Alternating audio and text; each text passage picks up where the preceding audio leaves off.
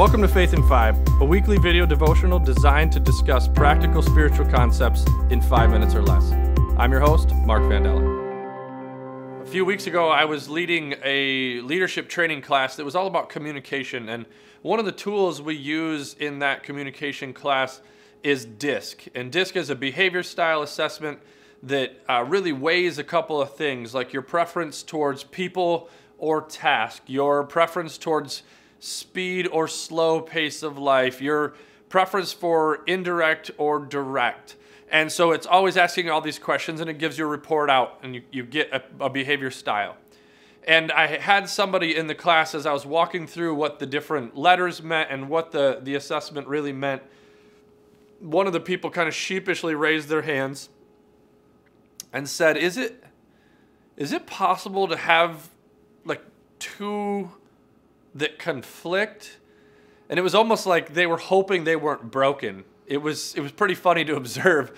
They were feeling like, okay, why do I feel like there's always this tug and pull? And this person admitted that I have a tug and pull between people and space.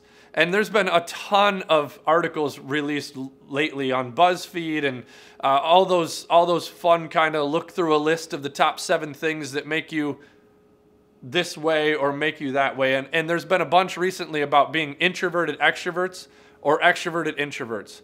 And because for so long we thought that you had to be one or the other, or that everybody was, not that you had to be, but it was, it was either or. You either liked people or you didn't. Or you wanted to be all alone, or you wanted to be surrounded by people. And this person was like, I have been wrestling with this my whole life. And now it's true that some of us have a preference for one or the other. And yet we should feel this tension. The tension is the power of and. See, we don't have to choose whether to be a recluse and live in a basement or be surrounded by people and live in a hostel. We can choose to stand right in the middle of that and do both people and pause. And I think that Jesus was one of the best examples of this there's a spot in the Bible where uh, they're telling stories about how Jesus is, the Bible's telling stories about how Jesus is always with people and he's interacting with people. And when he gets done with helping someone, healing somebody, he says, and keep this to yourself, don't go tell everybody. But in Luke chapter 5, it says, the news of Jesus spread, like despite all of his efforts to say, kind of keep this on the down low.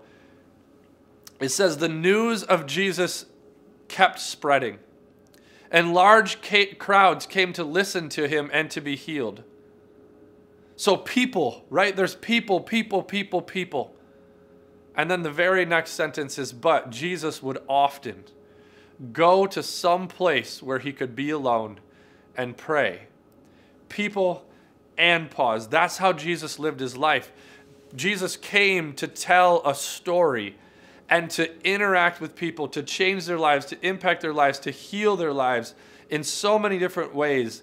And yet he knew innately that always being connected and always giving and always giving came at a cost.